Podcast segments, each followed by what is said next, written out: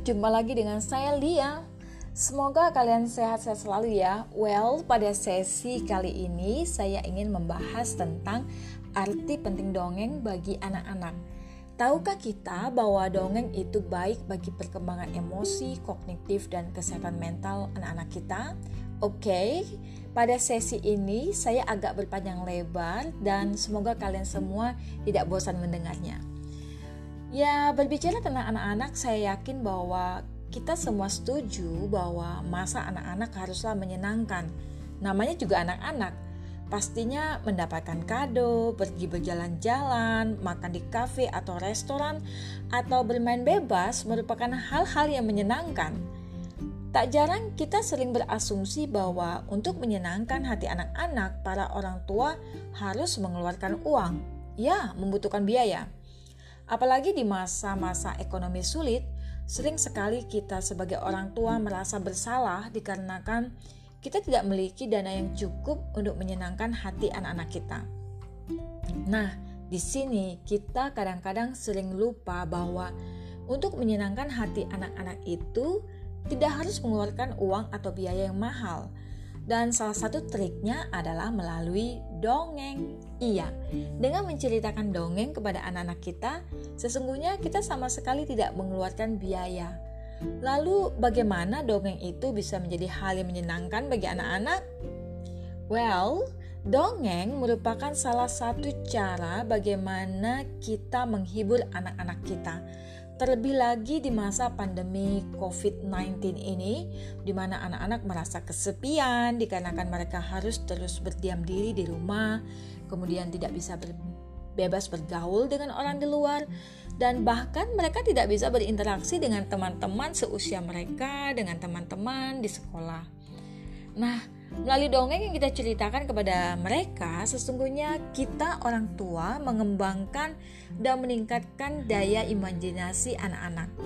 Karena ketika anak-anak mendengar cerita dongeng yang kita sampaikan di dalam benak mereka, di dalam mereka akan membayangkan bagaimana rupa dan fisik tokoh dalam dongeng yang kita sampaikan seperti matanya, rambutnya, kemudian hidungnya, telinganya, tubuhnya. Mereka akan membayangkan tokoh-tokoh dalam cerita dongeng tersebut sesuai dengan uh, imajinasi mereka. Jadi mereka punya versi tokoh mereka sendiri berdasarkan apa yang mereka dengarkan, berdasarkan apa yang kita sampaikan. Lalu mereka juga akan membayangkan lingkungan, lokasi, atau keadaan di mana tokoh-tokoh cerita dalam dongeng tersebut berinteraksi. Dan ketika kita memainkan suara kita, menunjukkan emosi para tokoh-tokoh dalam cerita dongeng dengan memainkan nada suara, misalnya tolong, tolong, tekanan suara dan ekspresi wajah kita atau uh, emosi yang kita mainkan maka itu akan membantu mengembangkan imajinasi yang ada di dalam diri anak-anak. Karena apa yang mereka bayangkan dalam dunia imajinasi mereka akan menyatu dengan ekspresi wajah dan suara yang kita mainkan sehingga imajinasi mereka apa yang mereka bayangkan menjadi lebih hidup dan menarik dan imajinasi mereka akan semakin berkembang terus terus dan berkembang dengan bantuan cerita yang kita sampaikan melalui dongeng. Selanjutnya, dongeng juga bisa mengajak anak-anak untuk berpikir lebih dari apa yang mereka alami. Kita bisa mengajak mereka untuk melihat dunia lain yang mungkin mereka tidak pernah lihat sebelumnya, mungkin yang mereka tidak pernah dengar sebelumnya. Misalnya, mungkin anak-anak kita tidak pernah mengalami situasi di mana mereka misalnya tidak memiliki sebutir nasi di dalam rumah atau mereka kekurangan makanan bisa juga anak-anak kita mungkin tidak pernah mengalami situasi di mana mereka misalnya terjebak di dalam hutan atau bertemu dengan harimau atau mungkin dibully secara kejam oleh teman-teman mereka seperti yang dikisahkan dalam cerita dongeng. Nah, ketika anak-anak mendengarkan cerita dongeng yang kita sampaikan kepada mereka, mereka akan menghubungkan cerita yang mereka dengar dari dongeng tersebut dengan hal-hal atau unsur-unsur yang memiliki kesamaan atau hal-hal yang serupa atau mirip dengan apa yang mereka alami yang mereka rasakan atau hal-hal yang pernah mereka lihat dalam lingkungan mereka. Misalnya dalam dongeng tersebut diceritakan bagaimana seorang anak dibully oleh teman-temannya dikarenakan anak tersebut bertubuh gendut atau mendapatkan nilai kecil di sekolah.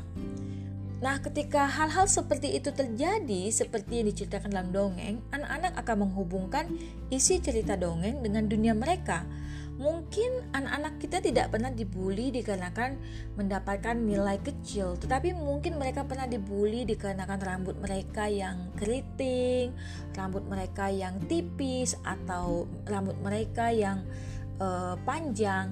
Nah, dengan mendengar dongeng tersebut, dengan tokoh-tokoh yang awalnya mungkin lemah atau mengalami kesulitan, kemudian tokoh-tokoh dalam cerita dongeng tersebut bisa menjadi kuat dan berhasil mengatasi kesulitan dengan baik, atau ketika tokoh-tokoh dalam cerita dongeng tersebut mungkin merasa sedih, menyesal, atau kecewa dengan keadaan mereka, mungkin dikarenakan ia bertubuh kurus, atau mungkin juga dikarenakan kulitnya hitam.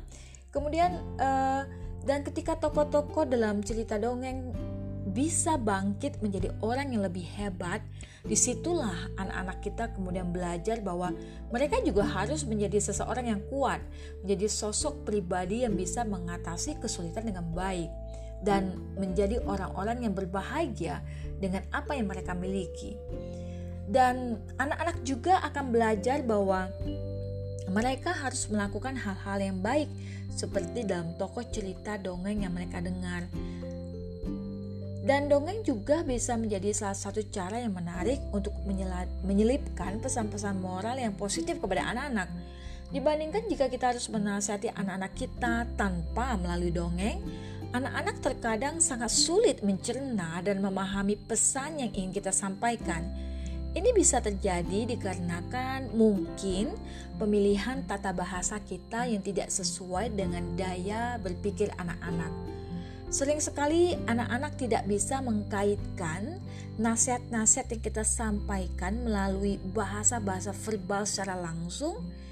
Mereka tidak bisa mengkaitkan bahasa-bahasa verbal yang mereka dengar dari mulut kita dengan mengkaitkan dengan imajinasi mereka atau mengkaitkan dengan kemampuan berpikir mereka dan bernalar mereka atau tingkat pemikiran mereka. Tetapi dengan melalui dongeng, kita sesungguhnya akan lebih mudah menyampaikan pesan-pesan moral atau nasihat. Hal ini bisa terjadi dikarenakan anak-anak dengan akan sangat mudah mengkaitkan atau menghubungkan isi cerita dongeng dengan pemikiran dan imajinasi mereka. Lalu dari tokoh-tokoh yang kita mainkan dalam cerita dongeng tersebut atau kejadian-kejadian yang diceritakan dalam dongeng tersebut, anak-anak kemudian bisa menarik kesimpulan misalnya apa saja yang harus mereka lakukan, apa saja yang tidak boleh dilakukan dan sebagainya. Selanjutnya, dongeng juga bisa menjadi cara bagi orang tua untuk mempererat hubungan dengan anak-anak, memperkuat ikatan batin orang tua dengan anak-anak sehingga timbullah rasa kepercayaan. Nah, rasa kepercayaan antara orang tua dengan anak ini sangat penting di dalam hubungan orang tua dan anak. Ketika anak tidak memiliki kepercayaan terhadap orang tua, ini menjadi alarm atau peringatan bahwa ada yang salah atau keliru dalam pola asuh orang tua, sehingga anak tidak memiliki kepercayaan terhadap orang tua. Dan ketika anak tidak memiliki kepercayaan terhadap orang tua, maka akan sulit sekali bagi anak-anak untuk menerima pesan-pesan moral atau pesan-pesan baik yang disampaikan oleh orang tua.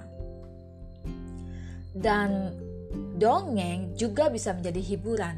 Seperti yang sebelumnya pernah saya sebutkan, dongeng itu merupakan hiburan yang murah meriah dan juga menyenangkan dan kadang-kadang nilai dari hiburan yang disuguhkan melalui dongeng tersebut jauh melebihi apa yang kita berikan dalam bentuk kado, eh, misalnya, atau mungkin makan semangkuk bakso, atau mungkin membawa mereka makan di restoran yang mahal.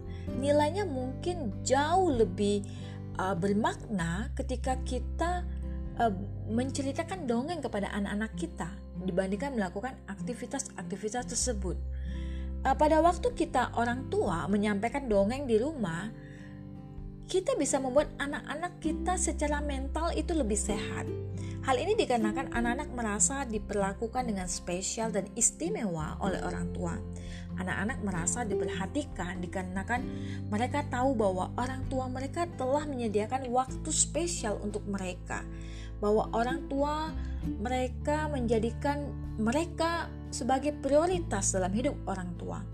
Kemudian ketika orang tua menceritakan dongeng kepada anak-anak, anak-anak akan merasa bahwa orang tua saya peduli loh dengan saya, bahwa orang tua saya sangat ingin dan berusaha keras untuk menyenangkan hati saya dengan melakukan hal-hal yang lucu, unik, dan tak terduga melalui dongeng yang disampaikan oleh orang tua dan momen-momen indah yang tercipta pada saat dongeng diceritakan itu akan menjadi sesuatu yang sangat baik sangat bermakna dan berkesan bagi anak-anak dan itu sangat baik bagi kesehatan mental anak-anak. Bahkan dongeng itu menjadi salah satu terapi yang dilakukan oleh para ahli pendidik pendidikan atau psikolog atau para ya orang-orang yang berkecimpung di dalam dunia literasi Dongeng menjadi salah satu terapi untuk membantu memulihkan kesehatan mental anak-anak, khususnya anak-anak yang mengalami gangguan dikarenakan kekerasan di dalam rumah tangga, mungkin juga mengalami bencana atau musibah, atau mengalami hal-hal yang menjadi tra trauma dalam hidup mereka.